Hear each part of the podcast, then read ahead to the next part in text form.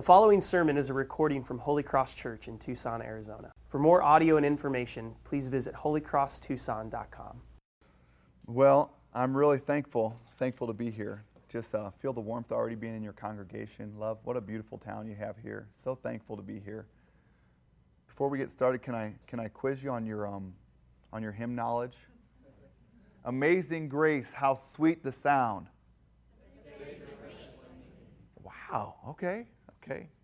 Isn't that great that, that we've been saved, wretches like us? Now we're now we're all good, right?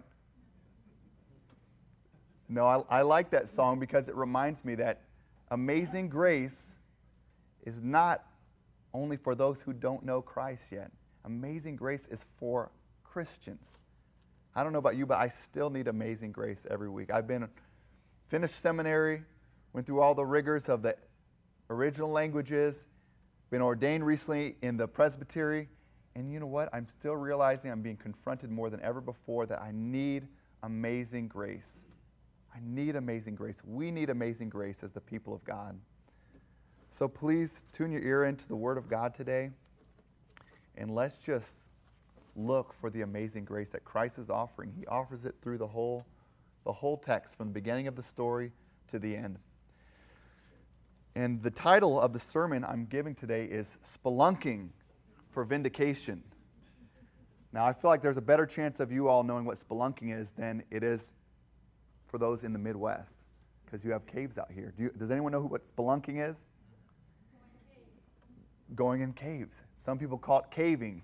You're crawling around through the earth, getting squeezed in between cracks, and you're wondering, why on earth do people do this as a hobby? I watched some YouTube videos, and, and some guys are stuck in there. I'm thinking, why would you go spelunking? Why would you go down? Why not go on top of the mountain? But some people are really interested in spelunking because it des- combines this desire to explore and to discover. And it's even been found that there's treasures under the earth, things from ancient civilizations. Maybe you'll just discover a, a tube of caving that, go, caving that goes on for two miles. So there's things to be found in these caves. Some people think it's the most thrilling thing to go down because you discover all types of treasure. Well, the point is counterintuitive today. You can find great treasure by going down. And today we're going to be looking in the book of 1 Samuel, chapter 22. And we're going to see a story of King David, who's been anointed to be the next king of Israel. He's not the king yet. He's been anointed as a young boy to be the next king of Israel. However, he encounters many trials, and he find, he's finding that in order to go up, you must first go down.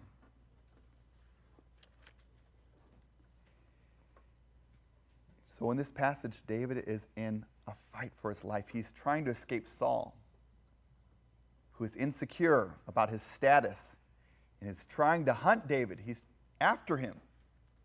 And as Saul tries to climb his way up and grasp with all of his strength, with all of his will, he's plummeting. But as David goes down, he sees the Lord is lifting him up and lifting him up higher and higher.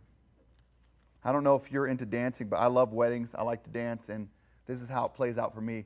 If you want to get up, you got to get down. so we can learn a lot by watching David, but let's not be confused. The text is about God. The message of 1 Samuel is less rooted in David's behavior and more in God's fulfillment of his prophetic word. The Lord said, I'm going to establish a king. I'm going to care for my people. I'm going to be a faithful shepherd.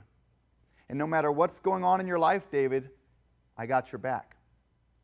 So, this is a text about God, but we can learn a lot by watching David because this text zooms in on David's life. So, let's glean from looking at David's life today. If you'd like to read with me, I'm going to open the good book, 1 Samuel 22, and we're only reading two verses this morning. So, where we'll spend the majority of our time. David departed from there and escaped to the cave of Adullam. And when his brothers and all his father's house heard it, they went down there to him. and everyone who was in distress, and everyone who was in debt, and everyone who was bitter in soul gathered to him. And he became commander over them. And there were with him about 400 men. Please pray with me. Heavenly Father, we ask that you would exalt yourself today. Would you please teach us the secret, the gospel, that if we are allowing ourselves to be humbled by you, that you will lift us up. Would you pour out your Holy Spirit? Would you guard my mouth? Would you open our ears? Would you please remove from us the stoning parts of our hearts because we need amazing grace today? Open up this ancient story to us, Father, by the power of your Holy Spirit. We ask in Jesus' name. Amen. Okay, I know a lot of you are good Christians, so you probably don't know about this, but there's about to happen one of the biggest fights in the history of boxing and mixed martial arts. Any of you know what I'm talking about? Because you're, you're two good Christians to be, to be aware of these things that happen in Vegas.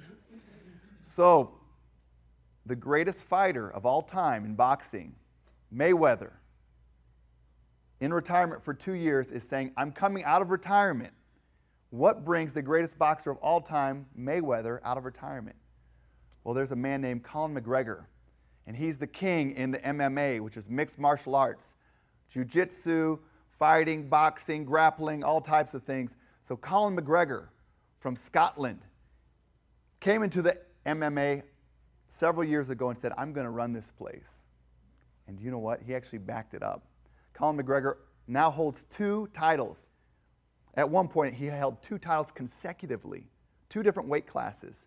This brash, fast talking, mean mugging, GQ dressing, Irish Scottish Scottishman is the king of the MMA, and he called out Floyd Mayweather, and Mayweather surprisingly responded, I'll fight.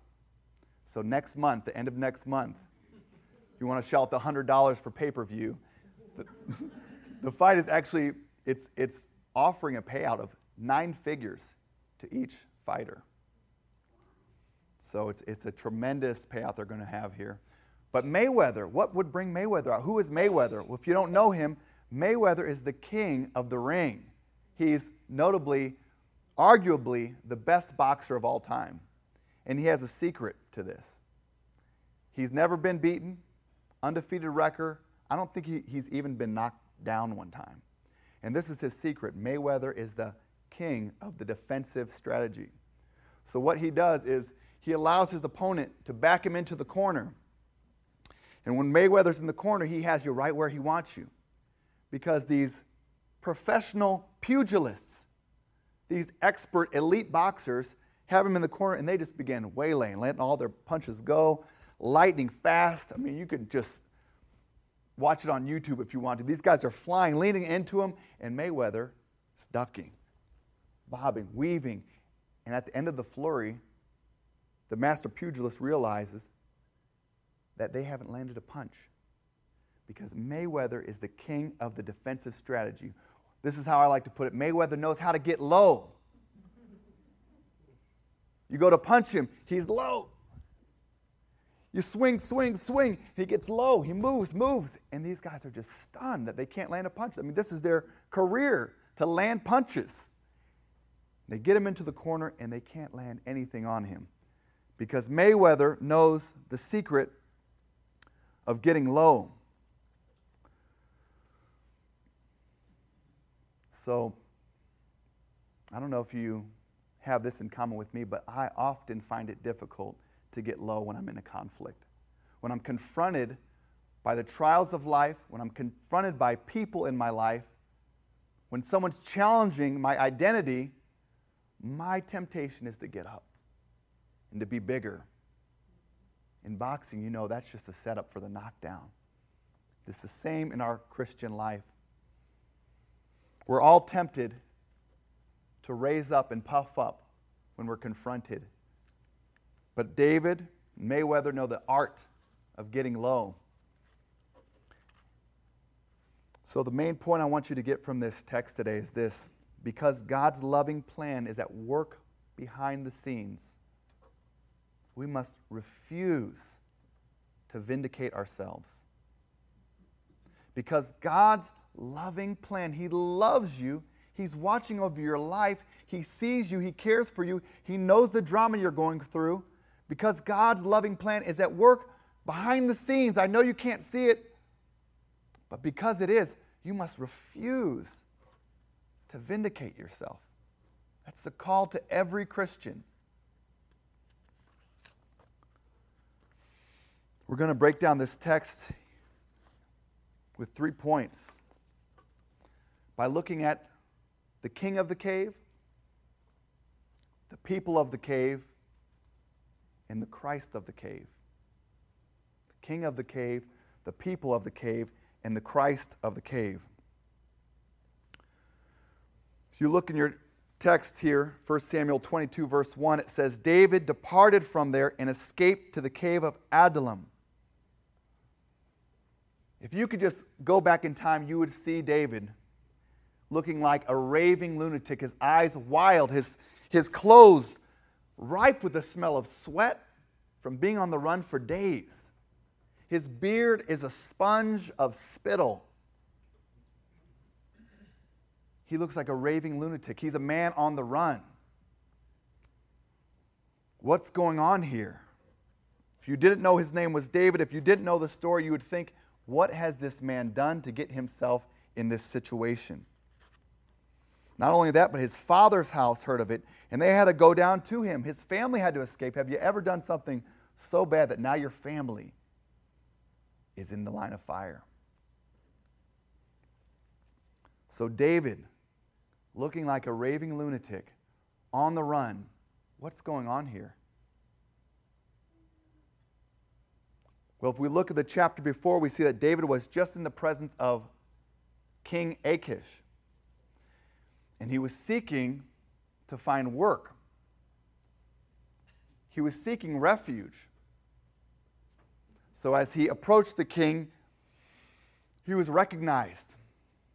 And in the recognition, David thought, oh no, if they recognize me, I'm in danger. So he was quick on his feet and he acted like an insane man before he was entered, allowed entrance to see the king. And he began drooling and he began acting like a, like a lunatic. Because in those days, they believed that lunatics had prophetic powers. So David goes before Achish, and Achish says, What is this that you've brought me a lunatic? Have I not enough lunatics in my court already? And they release him, and David's on the run again. So David can't find shelter at home. He can't find shelter with his best friend. He can't find shelter even in his enemy's camp. He can't find shelter anywhere. So where does he go? David goes spelunking.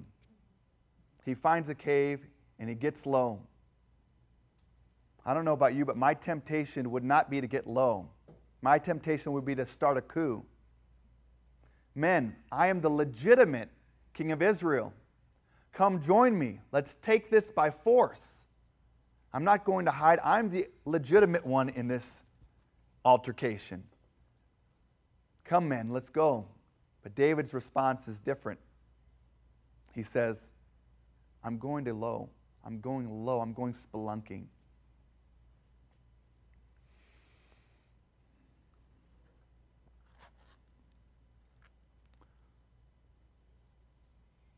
So, David and his men, before Christ was incarnate, knew the secret of the gospel that God cares for the lowly. Those who say, I'm not going to fight for myself. I believe that there's a God who is watching and who loves me. There's a picture I found I was recently looking at. Took place in August 5th, 1956. Excuse me, 66. And it's a king of Dr. Martin Luther King Jr., the only king our country has ever seen. And Dr. King in this picture, this dignified, educated man, is crouched over with his hands over his head in this humble, protective posture. And as I looked at that picture, I thought, wow, what's going on here? So I began reading, and Dr. King was on the west side of Chicago and had been pelted with a stone. Essentially, he'd been stoned. What was he doing? Dr. King was on a peaceful march, hoping that the city would acknowledge the need for African American housing in that community.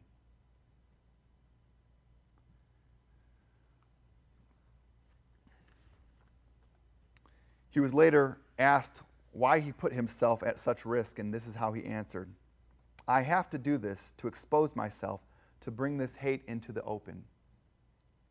He realized that by getting low, the truth would be manifest. Hatred would be exposed for what it is, evil would be exposed for what it is, and then as he got low, that Christ would lift him up. That there is a God, that there is justice, that the earth is not just a ball of randomness, but there is authority. And he trusted that this authority would be his vindication.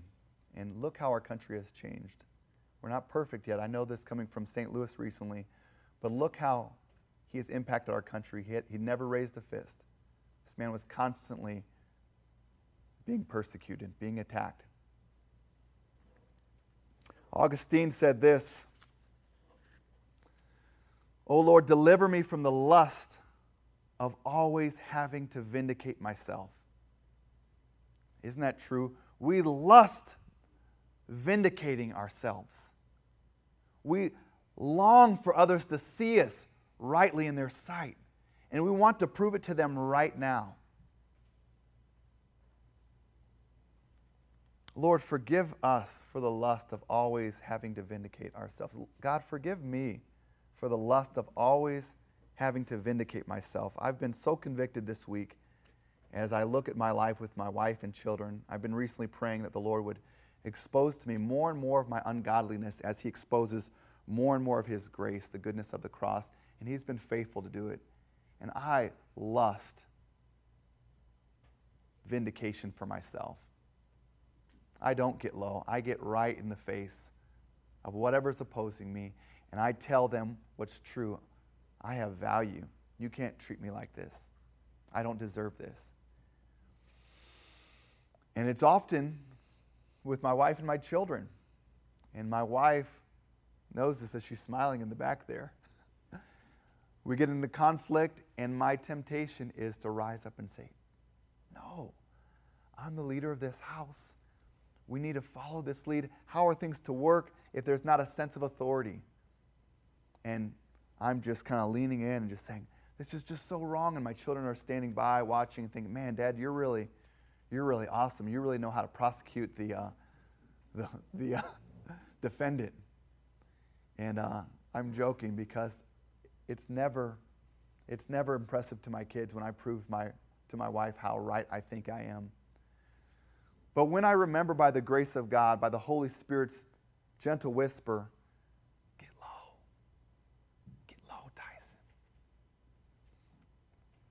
And I obey, I get low, and I let myself be backed into a corner, and I receive the comments that are often filled with much truth. I just get low and I receive, I hear you. I understand that makes sense why that's frustrating. Do you know what happens? The Lord is so faithful, He vindicates me. Often my wife will come back and say, Hey, Ty, thank you for hearing me. That really ministered to me so much. So there's an art to this getting low. David knew about this. Psalm 57 was, was believed to have been written out of this experience. And David cried out to the Lord. He brought his complaint to God, and he brought his faith to God. And God heard him. So we must refuse to vindicate ourselves because behind the scenes, God is working an amazing plan for your lives. He loves you, He's tenderly and intimately acquainted with you. He knows the number of hairs on your head. Not one thing goes by, not one offense against you goes by unwritten. He vindicates everything. So, because of this, we must watch the king of the cave here, David, who knows the the art of the gospel is getting low, looking to Christ, not trying to be everything ourselves. Let's also look to the people of the cave. So we read on, verse 2 And everyone who is in distress, and everyone who is in debt, and everyone who is bitter in soul gathered to him, and he became commander over them. And there were with him about 400 men. So, can you imagine this? David hears a knock at the door, and he, he does what we all do, right? We don't just go up and open the door. No, we're not, we're not ready for that. He goes and looks through the, the peephole and says, Who's out there? Is that what you all do? He goes and looks out the peephole and he sees a ragamuffin band of men. I mean, guys with pockets stuffed with lottery tickets. Some guys over here just like chain smoking Marlboros. Angry people, people with just ACDC t shirts and Metallica. and what does David do? David opens his door and says, No, thank you. Not interested. Please come again next, next time. Or look at the no soliciting sign on my door. No, David does something strange. He actually welcomes them in. He welcomes in this rough group of men, 400 of them. Come on in. The text describes them, once again, I'll repeat, in three ways. They were distressed, they were in debt, and they were the bitter in soul. Who are the distressed? Those are those who are filled with anxiety, riddled with anxiety, sorrow, and pain. Those are the people who say, I feel literally crazy. I can't handle what's going on in life right now. It's too much for me. I literally feel crazy. David says, Come on in. The next group the text describes as those in debt. The state of owing money. I know about that coming out of seminary. One of my good friends who visited me in seminary, who's, who's fairly well off, would come and often refresh our family with, uh, with gifts. And uh, he would often say to me, Tyson, you're in a rich spot right now. He says, I have so much, and I can often be confused and think that I'm autonomous. I can handle life on my own.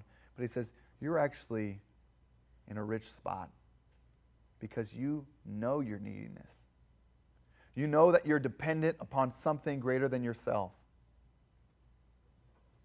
And David says to all those men who are in debt, who are overwhelmed with their inability to take care of their necessities in life, he says, Come on in.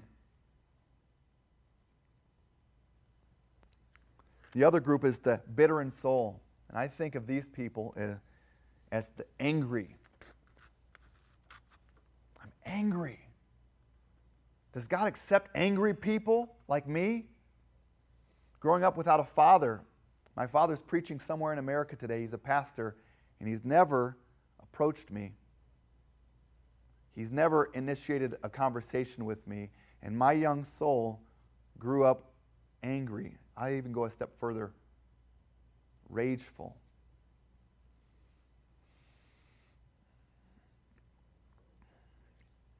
You know what God says? He says to the angry, He says, Come on in. You're dissatisfied with the things they are. You're dissatisfied with the way the world is. You understand that we live in a fallen world. You don't think life is a happy go lucky thing. You, you're aware that there's a fall and that there's a need for a remedy.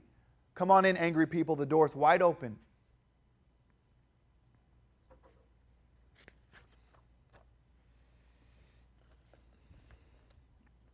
One theologian put it this way They ought to have gone to David because his character was so good and his conduct so upright.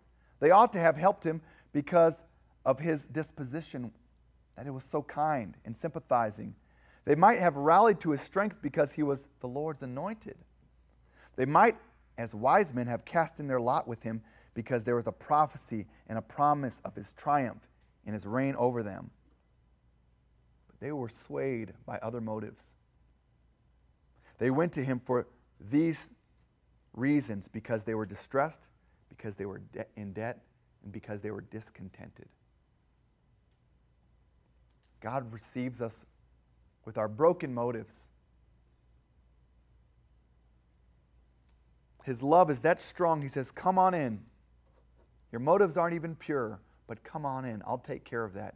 And under David's authority, a human authority, these men became the mighty men of Israel, as it says in 2 Samuel 23.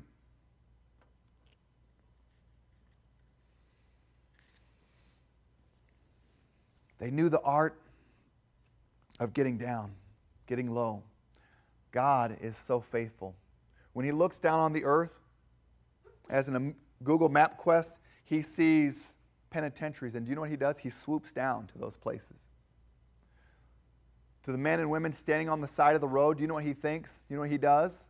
He doesn't look the other way. He swoops down into that situation. To the mother who's so angry feels she's crazy, feels like she could hurt her own self or her own children, he swoops down and says, You're my people. And I can help you. I love you. He looks down into the most wretched places and says, There's a hope for them.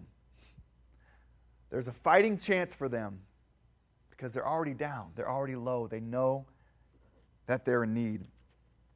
I was at a pastor's conference in St. Louis, and uh, I heard something that was just so stark, I'll never forget it. A woman stood up at this morning, this uh, pastor's breakfast, rather, and she stood up and she said, um, she was talking about her church and her involvement in the community and about getting the, the gospel out there. And then she said something. I won't use her exact words because I don't have the depth of experience to use the same language she used, but essentially she said this she says, I believe in the gospel, and this community needs the gospel. And she said, You know what? It takes a prostitute to save a prostitute. She said, I used to be a stripper. But she said, That's all right because it takes a prostitute to save a prostitute. The gospel is for those who recognize the deep disparity between them and God. To pray, Our Father who art in heaven, is just crazy. If you recognize who you are, you recognize the depravity of your sin and see the intimacy that the Lord invites and say, You call me Father. This woman understood the depths of her depravity. Those who dwell in caves are kind of postured like this in life. C.S. Lewis has something, he chimes in on this and he says, It's easier to save a prostitute than a moralist. Prostitutes are in the position to enter a cave.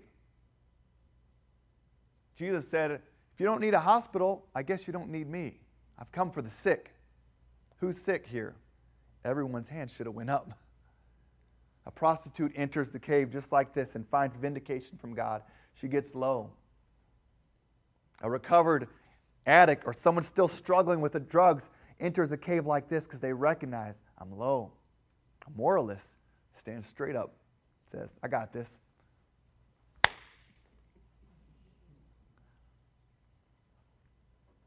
Oh Lord, guard us from, from our moralism. It's anti gospel, it's atheism in some ways.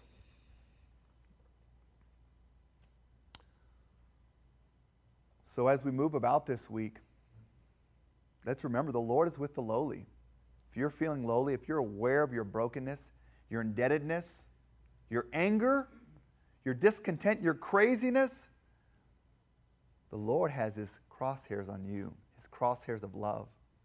And He's working things behind the scenes for your favor. He loves you, and He has a plan for you. So know that the Lord is right where you are, as deep as you feel. Often when we're in depression, we think we've been forgotten by God, but based on this text, the Lord is right there. He's right there. He's with you, He's with those who are in the cave. When you see someone asking for money on the side of the road, don't look the other way. At least if you have no money, roll down the window and speak to them because the Lord is right on that corner.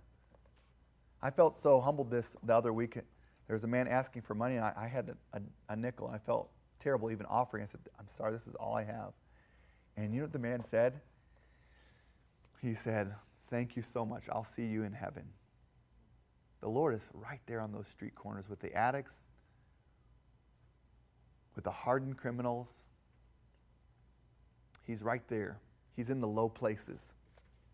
Those of us in the times when we're feeling we got this under control, I'm so sanctified, I'm good. Lord, have mercy on us. Finally, let's look at the Christ of the cave. If you're curious about religion, I think you should listen in here. David was the king of the cave. We are much like the people of the cave, but there is a Christ of the cave, and this is the highlight of the passage. This is why you can go spelunking, because there's a Christ who meets those who spelunk for vindication, who know the art of getting low like Mayweather. the Christ of the cave. I was recently, my wife and I have been reading uh, the Odyssey lately, kind of cracking into that old classic, and it's been it's been fun. It's been enlightening. And it, early on in the book, you see Zeus and Athena are up in heaven, and Athena's looking down and saying, "Poor Odysseus, he's he's lost at sea. He's been away from his family for ten years." Oh, Zeus, King of Kings and Lord of Lords, uh, can we do something about this? And Zeus says, Sure, Athena, go, go ahead. You can intervene in this poor man's plight. But I love the biblical story, the true story, that the King of Kings and Lord of Lords himself, Jesus Christ, didn't send anyone, but he went himself. And Christ went down into the fray of humanity, born in a humble manger, born into poverty, essentially lived a normal life as a carpenter, blue collar job. Probably hit his thumb with a hammer once in a while, got hummus on his beard. He lived this fully human life and fully divine as well. And as he engaged the fray of this cosmic battle between life and death, sin and God's righteousness, he encountered the Pharisees and basically was in the ring with them. And while the Pharisees are throwing blows, Christ, who's better than Mayweather, knew the art of getting low. And he allowed these Pharisees, and he allowed the battle of life and the fray of humanity to get him backed up into a corner. Duck, duck, duck, duck, duck. But at the right time, Christ began moving to the center of the ring. And he said, I want my decisive victory to be clear to all of the bloodthirsty onlookers. So he makes his way to the center of the ring. And here it goes. He opens his arms. And he gets punched in the face so hard it kills him.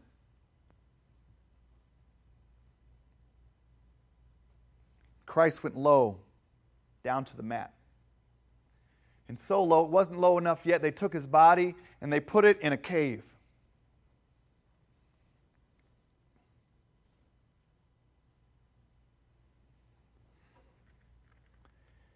Trusted his life to his father to vindicate him from hatred, sin, evil, and death. But do you know what? He was only in the cave for three days only three days. And he came back. And he told his disciples when he left, he said, I'm coming back for full vindication. So wait for me. I want to read a text here. Isaiah 53 describes Christ, the suffering servant, one who knew how to get low. And one reason I love this text is because the Jewish scholars have such a difficult time interpreting this text. When they go to translate their Hebrew, when they go to delineate what this means, they go through all kinds of hoops, bending over backwards to make sure it doesn't say what it actually says. It says that the servant, God's Messiah, will be a suffering servant. For he grew up before them like a young plant, it reads, and like a root out of dry ground. He had no form or majesty that we should look at him, and no beauty that we should desire him. He was despised and rejected by men, a man of sorrows and acquainted with grief, and as one from whom men hide their faces. He was despised, and we esteemed him not. Surely he has borne our griefs and carried our sorrows. He's borne our griefs and carried our sorrows. Yet we esteemed him stricken, smitten by God, and afflicted. he must not have God's favor. God would never allow that to happen to his own. But he was pierced for our transgressions he was crushed for our iniquities. And the chastisement that brought us peace, the discipline that brought us peace, was upon him. And with his wounds we are healed. Christ calls out to sinners get low. I love you. I'm working things out behind the scenes. Heavenly Father, we just ask for your Holy Spirit to come and minister to our hearts. Give us strength. Give us the energy and the desire to get low. You, you know how primal it is for us to stand up and to fight and to prove who you know we are. We're image bearers, made in your image, beloved children in Christ. Would you grant us the power of the Holy Spirit to get low this week, to get low in our community? May our employers, may our spouses, may our children see that those who get low will be lifted up. We ask these things, Lord, in Jesus' name. Amen.